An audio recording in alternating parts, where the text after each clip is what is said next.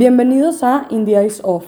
Hoy tenemos con nosotros a Ian Cavazos. Ian es un periodista de Monterrey quien se ha enfocado en cubrir temas internacionales como lo son las protestas en Hong Kong, así como temas locales relacionados a la discriminación. Ian, buenas tardes, bienvenido al In the Eyes Off. ¿Nos puedes contar un poquito acerca de quién eres y por qué decidiste aventurarte al mundo del periodismo? Hola, claro que sí, muchas gracias por la invitación. Eh, mi nombre es Ian Cavazos, soy periodista independiente en Monterrey y yo decidí entrar a periodismo porque quería una rama totalmente distinta en la cual estoy ahora, que era periodismo de moda. Y yo quería trabajar para revistas y yo comencé escribiendo sobre moda, publiqué como algunas cartas de lector en Vogue Estados Unidos y esto se obviamente era algo que le generaba mucha emoción a a, mí, que era una persona adolescente que tenía realmente otros sueños distintos, y comencé a colaborar en websites de moda y escribía ensayos sobre los problemas de la industria de la moda e incluso también podría cubrir noticias, hacía reseñas de pasarelas. Ahora lo que hago es realmente otra, otro tipo de, de área. Me enfoco en el periodismo de, de investigación, de datos y también realizo fact-checking, lo cual es muy necesario hoy en día por tantas declaraciones que pueda haber por personajes políticos. Y me, dedico a esas tres áreas. Y entre las, cosas que cubro principalmente son derechos humanos, eh, política tanto internacional como local y también historias. A mí me gusta mucho cubrir historias que, que realmente demuestren una problemática y una realidad de un lugar determinado. Bueno, Ian, y porque periodismo de moda, el periodismo que haces ahorita es completamente diferente. ¿Qué fue lo que te motivó o un, no sé si hubo un momento que dijeras de que ya no quiero hacer moda por esto, que fue significativo? ¿Cómo llegaste a hacer lo que haces? Conforme fui avanzando en mi carrera universitaria, comencé a darme cuenta de otros estilos de periodismo. Realmente los primeros semestres era una gran inmersión hacia todos los contenidos de moda y a estar investigando recurrentemente, estar proponiendo ideas o estar de la mano con mi editora en jefe de aquel entonces en, esa revista que, en la que colaboraba. Se llamaba Couturesque Magazine, ahora cerró. La jefa también cambió de área, más hacia género y cuestiones de cine. Ella es canadiense, hacíamos cosas juntos en cuanto a colaboraciones. Entonces comencé a ver esta otra área, pero realmente nunca me llamó tanto la atención. Sin embargo, fue en tercer semestre de la escuela cuando me di cuenta que el periodismo de investigación era una rama por la cual yo me podía dirigir. En la clase de periodismo de investigación nos encargaron hacer un reportaje final de investigación. El periodismo de investigación se difiere porque requiere más fuentes y más especialización en el tema y en cubrir cosas que no estén reveladas regularmente o de lo cual no se haya puesto incluso tanta atención mediática y datos que no lo tengan otras personas. Entonces yo enfoqué mi investigación hacia la discriminación en discotecas de San Pedro, acá en Monterrey, que es parte del área metropolitana de Monterrey. Vemos que este es un gran problema en estas discotecas de San Pedro, que también se replica este modelo en otras partes del país, en el cual seleccionan las personas de la puerta a propósito a personas que cumplen con estándares de belleza europeos y que la persona sea alta, que la persona no tenga sobrepeso, que la persona sea de piel blanca, de preferencia que tenga ojos de color verde o azul, que tenga ropa de buena calidad, porque si no son descartados abiertamente en la puerta. Al hacer investigación sobre esto, es algo que, muchas, muchas personas saben, porque esto es la norma en San Pedro. Es, es algo de o sea, es algo normal y lo vives. Si vas a un antro, te toca ver el cadenero hacer eso. Claro que sí. O sea, si, si tú vas en una salida a San Pedro, eso es lo que es algo que se ha normalizado, desafortunadamente. También lo pueden ver en otras partes del país, pero acá el enfoque era San Pedro específicamente porque era local. Pero al hacer investigación, pues realmente esto es ilegal. De acuerdo a, a la Ley Federal de Protección al Consumidor, no se le puede negar el acceso o el servicio a una persona, un establecimiento no lo puede negar con base en razones de mm, físicas, étnicas, religiosas, de, orientación sexual. Esto está penado por la ley. Esto, esto dice que es ilegal. Sin embargo, vemos que es una realidad recurrente en San Pedro. A mí me llamó mucho la atención cómo era posible que en otros países y en otros contextos, cuando sucedía discriminación en la puerta de las discotecas, se hiciera noticia. Aquí eso ni siquiera es noticia, no es algo que se ve en los medios y es algo que se puede evidenciar mediante reportajes o piezas más profundas porque que discriminen a alguien en una discoteca aquí, desafortunadamente, no es una noticia porque siempre sucede. Y, creo que esto es, es algo muy lamentable, la normalización de este fenómeno. Claro, porque al final también estás fomentando la discriminación y el racismo dentro de la misma localidad. Claro, exactamente. Y, y, estás diciéndole a cierto grupo de personas, tú no cumples con mis estándares de exclusividad. Y simplemente esto se da por cuestiones que, que la otra persona no puede controlar y que realmente no tiene nada de malo. Todos somos personas. Es, es, es un, un ejemplo muy claro de, del racismo aquí en México, esto que sucede ahí. Entonces, para mi tarea, yo hice este reportaje y salieron más descubrimientos como estos antros, así les llamamos, no cuentan con permisos para distribuir alcohol, para venderlo. Entré a los padrones de las audiencias municipales de San Pedro, del gobierno del estado, y realmente no estaban los nombres de esas discotecas. Eso fue lo que pudimos ver, lo que, lo que yo pude ver en esta investigación. Y otras cosas que se han normalizado que también son cosas ilegales, como se venden cigarros adentro y pues la ley dice que no puedes fumar en ese tipo de espacios porque son cerrados. Y también establecen consumo mínimo en las mesas, como de 5 mil pesos mínimo en la mesa, eso es ilegal también. Aparte de la discriminación, también se da toda una serie de prácticas que son ilegales. Entonces lo hice para mi tarea y ganó en la clase de de investigación y se publicó en Milenio este reportaje. Y fue a partir de ahí cuando yo me di cuenta que puedo ser bueno en esta área y que era algo que, que me gustaba, el hacer periodismo que también se dedique a la denuncia. Claro, y a partir de ese momento ahorita, bueno, ya han pasado varios años, ya has cubierto muchísimas más piezas y quería hacer hincapié en tus reportajes de Hong Kong. Si nos pudieras contar un poquito más a profundidad de todo eso.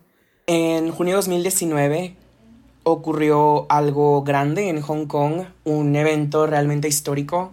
No había sucedido algo así de forma tan grande recientemente, en el cual dos, casi dos millones de personas salieron a las calles a protestar. Salieron a protestar en Hong Kong a las calles por un proyecto de ley que estaba estableciendo el gobierno local para que pudiera haber extradiciones de Hong Kong a China continental. No tienen un tratado de extradición, no lo tenían en aquel entonces. Las personas eh, se, se molestaron muchísimo porque ellos veían esto como una se puede decir una invasión por parte de China hacia la autonomía que a Hong Kong se le prometió por 50 años.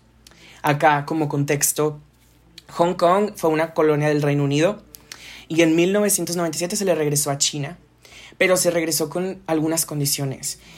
Una condición que está garantizada en la ley básica de Hong Kong, que es el equivalente a una constitución, eso se, implementa ya, es que por 50 años Hong Kong tendrá un gran nivel de autonomía de China.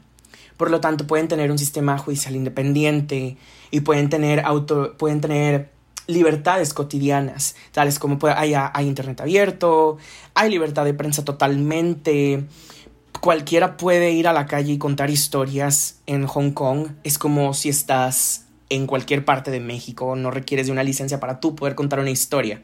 Realmente esta, se tiene una gran libertad, cosa que no sucede en China. En China se necesita un permiso para poder laborar y hacer periodismo, y hay una gran prohibición en cuanto al Internet. Ah, puede haber acceso con Internet mediante otro tipo de métodos, pero el Internet en general está, está protegido. No, los críticos dicen que es porque no quieren que las personas de China se den cuenta de las críticas hacia el Partido Comunista, porque en China todo lo maneja el Partido Comunista y hay reportes de que todas las personas se tienen que someter a ellos, incluso los jueces tienen que obedecer lo que dice este partido.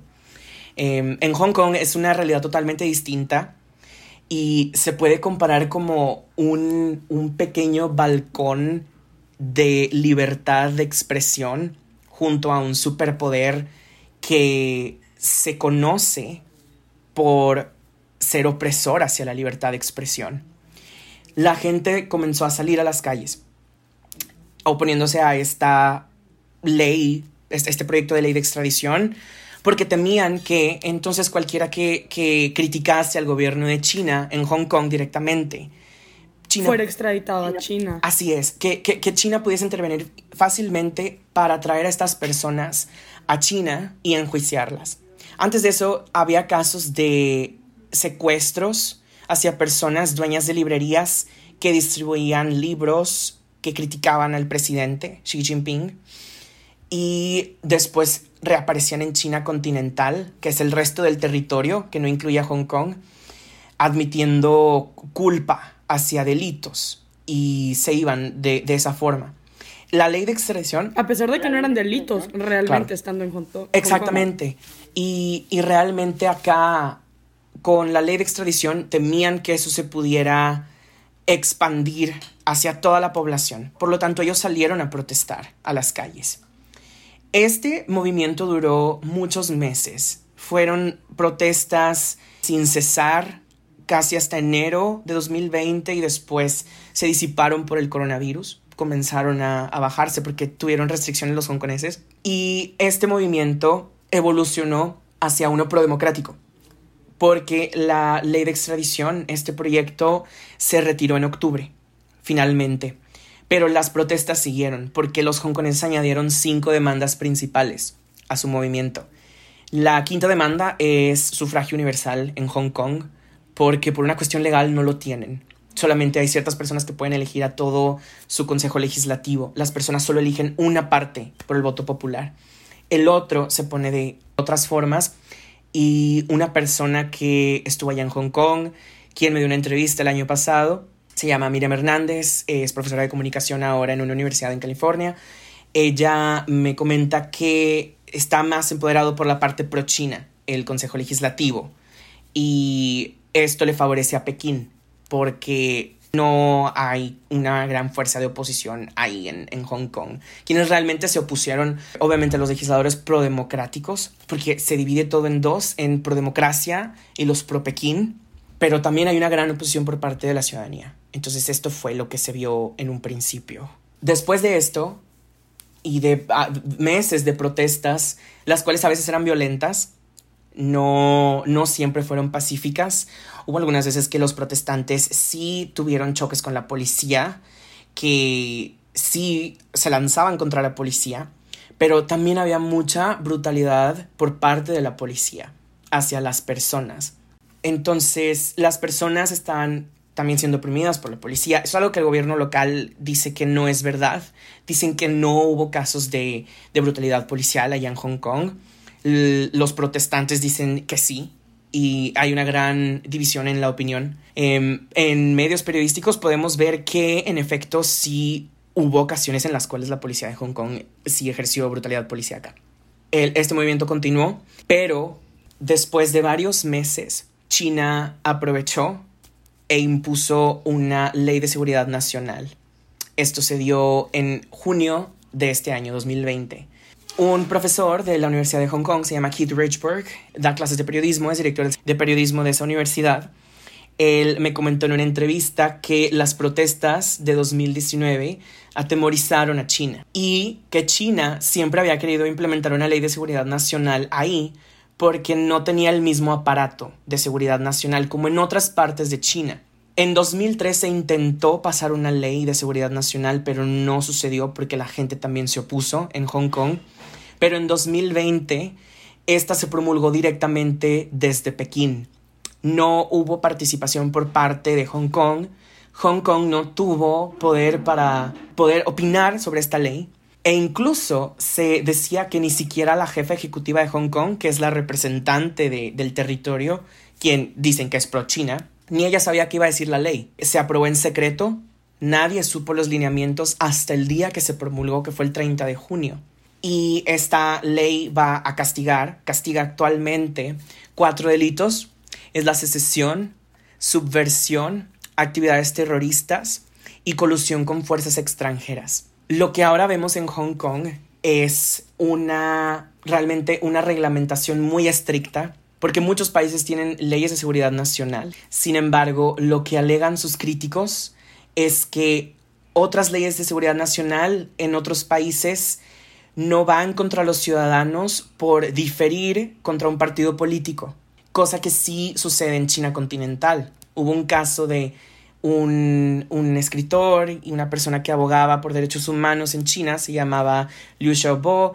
Él fue, eh, a él se le envió a la prisión, ganó el premio Nobel por, de, la paz este, mientras estuvo en prisión, después él murió. Entonces en China a los disidentes se les castiga, tienen, tienen leyes que, que apuntan a esto. Y en Hong Kong ahora lo que sucede es que si alguien sale a las calles con un lema que es Liberen a Hong Kong, la revolución de nuestros tiempos, o el otro lema que es Independencia de Hong Kong, cualquiera que salga a las calles con este tipo de eslóganes, si los cantan, si pronuncian estas palabras de, de forma que se pueda escuchar, si tienen artículos donde vengan estos eslóganes, a las personas se les arresta bajo la nueva de seguridad nacional, cosa que no sucedía hace unos meses las protestas nunca tuvieron un enfoque independentista. Sí había personas que ellas tenían estos eslóganes, pero no era ese el enfoque de las cinco demandas. La quinta demanda era sufragio universal en Hong Kong. Que creo que es algo súper importante porque realmente, si lo pones en perspectiva, que realmente tampoco se justifica la opresión, la violencia, ni nada de lo que está sucediendo ahí. Pero si lo pones en perspectiva, realmente como tú mencionas, no salieron a pedir independencia, salieron realmente a tratar de evitar ser lastimados para poder conservar su libertad de libre expresión. Claro, y esta es, es algo realmente, un caso muy extraño en Hong Kong comparado con otras partes del mundo, porque aún así esta, esta libertad, esta autonomía vence en 2047, porque se estableció que era un plazo de 50 años. Entonces, literalmente es como una frontera con una fecha de caducidad, como dice Vox el medio. Entonces, es, un caso que realmente no, no vemos en otras partes del mundo. Esta ley en Hong Kong también trae otras cosas que preocupan mucho a la libertad de expresión. Para empezar, si, si alguien es arrestado por este lema, lo que dice la Ley de Seguridad Nacional bajo la parte de secesión es que los crímenes, si alguien es, es, es participante activo, se le pueden dar hasta 10 años de prisión máximo, me parece, 3 años mínimo, pero si es un delito grave, se les puede dar cadena perpetua y estar en prisión toda la vida. La ley no detalla muchas cosas, no, no dice cuáles son esas actividades graves. No menciona claro, entonces cualquier cosa puede entrar. Claro, eso es precisamente lo que dicen personas del gremio periodístico en Hong Kong, que esta ley está hecha de esta forma deliberadamente para poder condenar fácilmente a varios actos. Y trae otros problemas como los artículos 9 y 10 de esa ley de seguridad nacional establecen que será responsabilidad de los medios de comunicación educar a la ciudadanía conforme a la seguridad nacional. Y eso es algo muy conflictivo. Es decir, desde el, desde el gobierno se está imponiendo a los medios de comunicación que tienen que tener cierto tipo de cobertura y cierto tipo de contenidos. Y también trae algo que puede ser más complicado para las personas a quienes sean perseguidas por esta ley. Es que esta ley al final lo que crea es un sistema bifurcado, en el cual en Hong Kong pueden ser enjuiciados, pero en Hong Kong también entra una policía secreta por parte de China continental. Se les dio permiso de establecer ahí una oficina de seguridad nacional que tiene amplios poderes para vigilar a la ciudadanía y también se les ha dado el poder de que las autoridades de China continental pueden sacar a personas de Hong Kong y transportarlas a China continental para después poder hacer ahí un juicio. Entonces, es prácticamente la ley de extradición que estaba el año pasado, se incluyó dentro de esta ley de seguridad nacional. Em, Exacto, disfrazada, básicamente. Claro, y yendo y abarcando hacia otras áreas, como la libertad de expresión, eh, la libertad de prensa, eh, realmente qué pasa si un medio está publicando sobre este tema, realmente puede llegar un día en el que los medios de comunicación sufran por lo que está sucediendo en Hong Kong. El 10 de agosto se arrestó al director y fundador de un periódico en Hong Kong que es crítico del gobierno de Pekín. Se llama Apple Daily. Al director lo arrestaron en su hogar mientras 200 policías, casi 200 policías, fueron y allanaron a la redacción y las oficinas del periódico y comenzaron a acordonarlo. Todo esto se transmitió en un en vivo de Facebook porque los reporteros del periódico estaban ahí en la redacción y esto se transmitió y muchísimas personas lo vimos. Y, es, es algo que ahora pone en cuestión esto. ¿Qué va a ser permitido bajo esta nueva ley? ¿Y qué no va a ser permitido? Pero, como dice Keith Richburg, director del Centro de Periodismo de la Universidad de Hong Kong, ellos pueden hacer lo que quieran. Y al final la última interpretación, eso también me lo dijo otra persona se llama Bruce Louis, que trabaja en la Universidad Bautista de Hong Kong. La, última interpretación la tienen ellos y hasta ahí quedó. otra persona estuvo también, de quienes yo entrevisté en Hong Kong, se llama Sharon Fast. Ella es una especialista en leyes y en derechos humanos. También comentó Sharon Fast que esto es lo, de los ataques más sistemáticos y peores a la libertad de expresión que, que, el mundo jamás haya visto y que esto va a ser una crisis humanitaria en un futuro en este territorio. Entonces podemos ver que desde junio de 2019 ha habido una escalada en cuanto a tensiones entre ciudadanía y gobierno. El movimiento siguió por meses. Inicialmente se llamaba Movimiento Anti-Extradición, pero después evolucionó hacia un movimiento pro-democrático que pedía democracia en Hong Kong. Después se disipó por el coronavirus, pero las protestas seguían cuando ya no tenían restricciones y las personas siguen en oposición constante. Después China promulgó una ley de seguridad nacional sobre el territorio y ahora se criminalizan muchas cosas que hacían antes en las protestas. Y en, efecto, en, en inglés le llaman un crackdown, que viene directamente desde Pekín y nunca lo habíamos visto de esta forma ahí en Hong Kong como ahora. Esto es algo que, que realmente se califica de irreversible y es algo que ya se estableció ahí. Y realmente es una tristeza preocupante, más yo creo por el hecho que no mucha gente lo está cubriendo. O sea, escuchas en los medios de las protestas de Hong Kong, pero no realmente te enteras de lo que está sucediendo. O no hay actualizaciones, o no hay algo que realmente busque a profundidad. Lo que me lleva a la siguiente pregunta, ¿por qué consideras tan importante cubrir este tipo de temas internacionales que si bien no son un poco ajenos a toda la sociedad o población mexicana? Claro, primeramente todos somos parte de una comunidad internacional.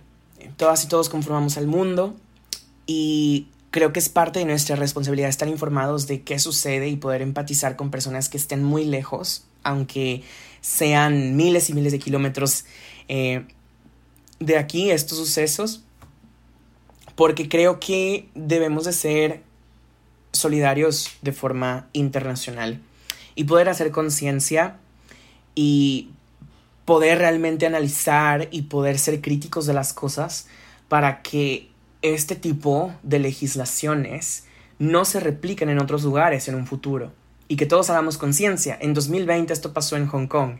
¿Qué tal si en 2050, 2060 otro gobierno establece una ley así?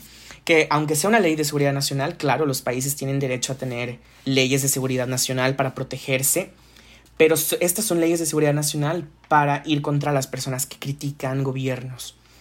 Entonces creo que es muy importante que se pueda hacer conciencia y es muy importante estar contextualizados de cosas que suceden tan lejos. Creo que en la perspectiva global se tiene a China como un superpoder, se tiene como va a ser más poderoso que Estados Unidos algún día, quizá, realmente no lo sabemos, pero esas son algunas predicciones de muchas personas. Pero deben de saber qué es lo que pasa políticamente allá. Y tienen justo al lado de su territorio a Hong Kong, que es un lugar muy distinto al resto de China continental, con una cultura muy distinta, costumbres diferentes, y ellos han tenido una... probado la democracia, cosa que otras personas del resto del país no. Entonces, creo que debemos empatizar con estas personas y al final los principios que la prensa defiende son la libertad de expresión y este principio debe de ser para, para todas las personas y es algo que vemos que se está violentando en Hong Kong. Por lo tanto, creo que es, es importante darle voz y enfoque a esto. En mi caso, yo lo que veía era que la prensa mexicana lo cubría más desde un aspecto de agencias de información y no tanto con información exclusiva, por ejemplo, o de forma explicativa. Creo que siempre lo vimos muy ajeno y lejano. Hong Kong, porque están protestando, están en las calles, hay muchas personas, pero realmente la situación es complicada si ni siquiera sabes cómo opera Hong Kong. Creo que es vital que sepamos y que estemos contextualizados y contextualizadas de cómo es que es la ley allá, cómo, por qué, por qué Hong Kong está como separado de China, pero también es China, eh, incluso hay personas que me han dicho que si Hong Kong es de Japón. Em, creo que hay, hay, desinformación al respecto y, debemos de saberlo. Aunque estén lejos, creo que tenemos que hacer conciencia y defender estos principios que deben ser universales y, y que al final de cuentas aquí en, en nuestro hogar en México debemos poder aplicar. Claro, y creo que tienes mucha razón en lo que dices, o sea, a pesar de, de, que esté a miles y miles de kilómetros de distancia, como dijiste, es muy importante para nosotros saber qué están pasando en otros lugares, para no repetir las mismas historias y tal vez aprender de lo que está sucediendo y ver cómo podemos mejorar tanto la situación para ellos y también para nosotros. Así es. Aquí agregaría sobre el movimiento del año pasado, cubrí una historia, mi primera historia para Hong Kong fue para Verificado MX, que se publicó en noviembre, en medio del movimiento creo que es muy interesante la forma en que las personas que protestaban y que formaban parte del movimiento se organizaban y se ponían de acuerdo. Por ejemplo, ellos tenían foros en Telegram, pasaban calendarios con protestas, pasaban infografías sobre la brutalidad policial, tenían otro foro que se parece a Reddit, pero no es Reddit en, en sí, se llama LIHKG. Es como Reddit, pero de Hong Kong. También ahí se ponían de acuerdo, compartían calendarios, compartían horarios. A esta hora vamos a estar allá en, una protesta en tal parque. Y, y también incluso circulaba información como memes o infografías de todo tipo.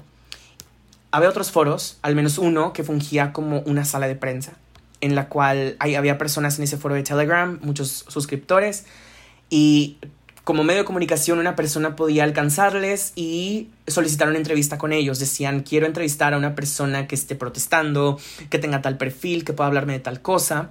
Y después ellos publicaban en ese foro la petición de la protesta. Perdón, ellos publicaban en ese foro la petición de la entrevista. Y, y fueron formas de organización realmente que a mí al menos no me han tocado ver acá en el país Em, sé que todo se maneja mediante redes sociales hoy en día, obviamente. Sin embargo, no, no es un esquema que yo he visto a, a, ese nivel como el que se vio en Hong Kong. Fue realmente algo inmenso e impresionante. Sí, claro, porque suena súper estructurado. Claro, y, y es, es, también un, un gran contraste de cómo es la participación ciudadana ya en Hong Kong. Ellos son, son la, población es mucho más chica, obviamente, es, como si fuera solo una ciudad grande. Em, sin embargo, podemos ver que de esas personas, em, casi dos millones, de acuerdo con los organizadores, porque la policía dijo que fueron cientos de miles, salieron a las calles a protestar, es, es un gran porcentaje y una gran proporción de la población una fuente, quien protestó en Hong Kong, me comentaba el año pasado, se tardó horas, se tardó alrededor de cinco horas para poder cruzar de un lugar a otro por la cantidad de gente que había. Entonces, creo que muchas personas incluso pueden voltear a ver a Hong Kong y, y aprender de cómo es que siquiera se movilizan de esa forma, porque hay tanta participación ciudadana. Eso es algo que ya sería percepción de cada quien y cada quien lo, lo puede investigar o inspirarse, etc. Un poco similar a como lo que veíamos en Chile, en las protestas, que eran, era, era una alta participación ciudadana. Pero, pero considero que, por ejemplo, acá en Monterrey, de donde soy, las personas pueden, podemos llegar a ser poco empáticas con cuestiones que le pueden afectar a otras personas de forma política últimamente eso me ha puesto muy contento. Hemos visto que hay más conciencia sobre las cosas. Por ejemplo, se quiere establecer eh, una legislación e incluso se, quiere, se, ha replicado en otras partes del país. Eh, se, quería, se quería hacer de establecer un PIN parental para que los padres de familia decidieran qué pueden aprender sus hijos y qué no, y le daba poderes amplios para bloquear cualquier tipo de contenido por sus convicciones éticas, morales o religiosas. Entonces creo que es bueno este ejercicio de analizar cuando una legislación se está proponiendo y cuando se va a discutir, ¿por qué es tan importante la participación ciudadana? No es algo que, que, quede de lado y no es algo que no tenga poder. La opinión pública tiene muchísimo poder. Tanto poder llegó a tener la, la opinión pública en Hong Kong que se llevó a rechazar esta propuesta. También acá en Nuevo León, una reforma constitucional que le podía dar puerta al PIN parental, no era una ley secundaria esta, y no mencionaba PIN parental expresamente, pero igual fue rechazada. muchos diputados y diputadas se pusieron en contra, y creo que esto también se dio por la participación de las personas y la concientización que hubo. Claro, y también está esta nueva tendencia que es informar a través de redes sociales, lo cual yo creo que es una gran ventaja porque hay muchas personas que no necesariamente pueden entender los términos legales o los términos que se hacen en las propuestas o cómo funciona el sistema político. Sin embargo, pueden aprender acerca de lo que estas reformas quieren hacer o lo que estas nuevas protestas les afecta como ciudadanos y como persona, como mexicano. Claro. Em, ah, creo que informar por redes sociales, em, esta parte es, es lógicamente más nueva y es un canal que nos permite difundir muchísima información como medios de comunicación. Esto ha venido a redefinir el periodismo totalmente. Sí, es un arma de doble filo, por lo de los fake news, realmente. Y exactamente, esa es la parte de la desinformación. Em, aquí entra la parte del fact-checking, donde estamos, eh, yo soy, soy, colaboro con Verificado MX, hago algunos reportajes con ellos. la desinformación en las redes sociales es tremenda y realmente necesitamos a, más fact-checkers que puedan desmentir las cosas. Esa desinformación, ese fue uno de los enfoques de mi reportaje en Hong Kong para Verificado MX, que en ambas partes del movimiento, tanto quienes estaban en contra de esta ley, tanto quienes eran pro China, hay desinformación por, por ambas partes. Entonces, creo que si necesitamos también tener más conciencia para verificar contenidos qué es, puede ser real, qué no puede ser real y tener como más educación mediática al respecto. Bueno, ¿y tú cómo ves lo que es el periodismo en México? Ya que si no me equivoco, México es catalogado como uno de los cinco países donde el ser periodista es realmente una profesión de riesgo. Periodismo en México eh, es algo que tiene un, un panorama complicado por donde lo quieras ver para quienes son quienes somos comunicadores y quienes somos periodistas, la inseguridad es un gran problema. También depende mucho de los estados. He visto que acá, en, por ejemplo, en Nuevo León hay constantemente como una, una tendencia hubo en esta administración actual de Jaime Rodríguez Calderón. Eh, hubo medios que hacían periodismo de investigación y sacaban contenidos que eran críticos de lo, de lo, de lo que hacía este gobierno y hubo una tendencia muy clara. Yo recuerdo específicamente ver al gobernador sumamente molesto por estos contenidos que sacaban eh, estos periodistas de los medios de comunicación. Y era claramente y de forma tan abierta, decía el gobernador que esto era falso, que son pura bola de mentiras, entre comillas. Y es, es una tendencia, desafortunadamente, que hemos visto en otras partes del mundo el que se le diga fake news a algo que a una administración gubernamental no le gusta. No quiere decir que sean fake news, quiere decir que no le gusta porque es algo crítico de, de, la administración y del gobierno. Creo que esto es muy desafortunado, por lo tanto hemos tenido el reto como periodistas de enfrentar a esta desconfianza que se ha creado hacia el público, de que este medio miente, y estas acusaciones muchas veces se dan realmente sin fundamentos. Hay medios de comunicación que obviamente tienen poca ética y que van y, y, y sí pueden tener desinformación, y si la tienen en sus contenidos, o recurrir, recurrir a prácticas que son muy poco éticas, como publicar cuerpos o publicar detalles personales, cosa que no se debe de hacer, eso no está bien.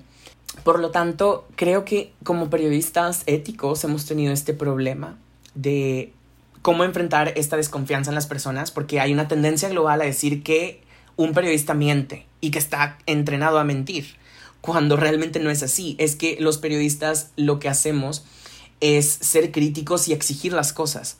Nuestra profesión se encarga de analizar todo, se encarga de investigar lo más posible las cosas y de poder comprobar estas verdades. Y al final es un ejercicio de democracia y un ejercicio de, ciudadanía. Lo que se hace es exigirle a la autoridad y también la prensa es de lo que se encarga la prensa es en que las personas puedan rendir cuentas, sobre todo las personas poderosas o las administraciones políticas poderosas. La prensa está ahí para hacer un contrapoder. Entonces, en México hemos tenido este problema de que hay una desconfianza, pero también es un país muy peligroso, en el cual hay ataques a los medios de comunicación, hay intimidaciones directamente a las reporteras, a los reporteros por parte de funcionarios públicos, Artículo 19, que es una organización que analiza estos ataques a la prensa, contabiliza varios y hace sus conteos mensuales. Por ejemplo, perdón, eh, artículo 19 me parece que son también conteos semestrales, así es como lo, lo, he visto principalmente. Pero, por ejemplo, tenemos otro dato de Reporteros Sin Fronteras. En el World Press Freedom Index del 2020, de este año, México está ubicado en el, en el lugar 143 de 180 países en cuanto a la libertad de prensa. Regresando al tema de Hong Kong, China está en, en el lugar 177 y el último... O sea, no nos quedamos tan atrás, básicamente. No nos quedamos tan atrás, estamos en color rojo en el mapa. Y el último lugar, el lugar 180, lo tiene Corea del Norte. Claramente sabemos que este es un régimen, eh, el, peor régimen que está en, todo el mundo y todo es mediante un secreto y tiene a, la población en ignorancia total sobre qué pasa en el mundo. Entonces no, no nos quedamos tan atrás, tenemos un lugar muy alto en este índice, lo cual es muy preocupante para quienes se encargan de hacer periodismo. Es, es una profesión que trae estos retos de desconfianza y de cómo reconstruir esta confianza, de cómo hacer que, que por malas prácticas periodísticas, pero también por acusaciones que realmente no tienen fundamento por parte de funcionarios públicos, cómo, cómo recuperar este espacio. Pero creo que no, no sería yo tan pesimista. Aún así, la prensa ayuda mucho a posicionar a la opinión pública y a saber, por ejemplo, lo vimos ahora que hubo las explosiones en Líbano por dónde te enteraste. Sí, fue por Twitter, pero la información verificada realmente fue por parte de medios de comunicación. Los reportes ciudadanos, claro que son importantes, pero yo creo que se deben de tomar más como fuentes de información para los medios, porque al final los medios son quienes deben de verificar la información y quienes lo hacemos realmente. Entonces... Claro, porque es muy diferente presenciar algo y ser testigo a realmente saber cómo se llevó a cabo. Así es, y estar contextualizado en las cosas que, que los periodistas sabemos, como debemos estar altamente contextualizados en la legislación, en cómo se llevan a cabo esos procesos, por ejemplo, con lo que pasó en Líbano.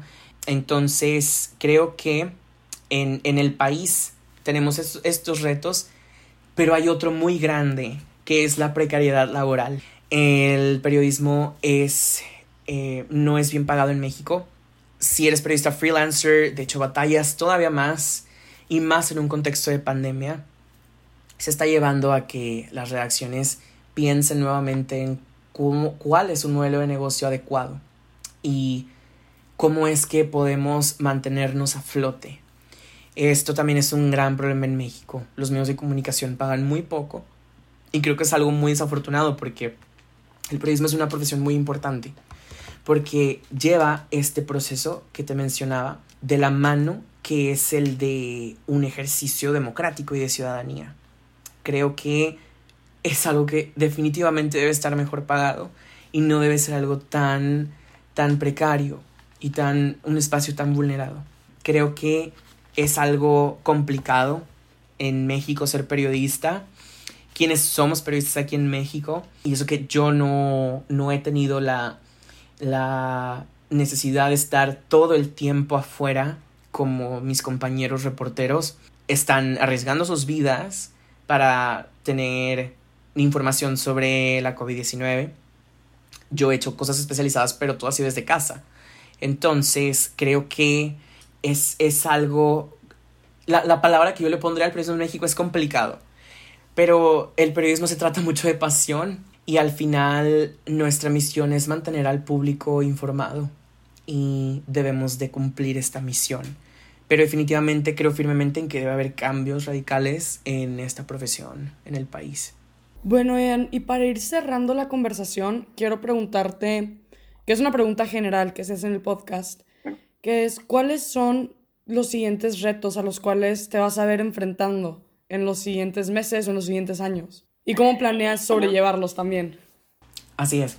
El, principal es, es la, la, precariedad laboral. ¿Cómo, ¿Cómo puedo yo ser, tener, tener más alcance como periodista? ¿Cómo podemos vivir de esto? ¿Cómo, ¿Cómo se puede lograr el seguir comunicando, pero también que sea algo rentable como periodistas independientes? Creo que esto es algo que en lo, que he trabajado últimamente, hay medios que no pagan colaboraciones, desafortunadamente. Pero esto yo lo planeo enfrentar expandiendo mis redes de contactos y, seguir ideando y creando qué le puedo decir al público de México que no se lo estén diciendo otras personas, otros medios de comunicación. Información que realmente sea ignorada en los medios para poder seguir posicionándome. Y hay otro reto que es mucho más personal y este es un reto de la obsesión por la perfección en cuanto a mi carrera. Creo que em, el, el ser perfeccionista me puede ayudar de cierta forma para tener reportajes altamente investigados que sí pueden ser extensos y profundos. Y es algo que, que me gusta mucho hacer, que todos los datos estén correctos. Esa es mi misión siempre y para poderle informar a la gente de forma correcta y hacerle revisión muchas veces para que puedan estar bien. Pero no existe un reportaje perfecto, no existe una nota perfecta. Así como no existen los planos perfectos en arquitectura o los diseños perfectos en, en moda o, em, no sé, los compuestos perfectos en, en cuestiones de, de química, supongo creo que no existe la perfección y a nivel personal eso es algo que, que puede llegar a, a, afectarme al final de que mis piezas tienen que ser perfectas, pero realmente eso no existe. Entonces lo voy a trabajar soltándolo. Porque llega un punto en el que no puedes seguir más. No, no puedes seguir más obsesionándote por, por algo en un reportaje. Tiene que salir. Y los periodistas tenemos fechas límite muy cerradas y siempre es estar contra reloj y siempre es estar corriendo. Entonces así es como planeo eh, enfrentar estos dos retos. Bueno, Ian, primero que nada quiero agradecerte por tomarte el tiempo de esta entrevista.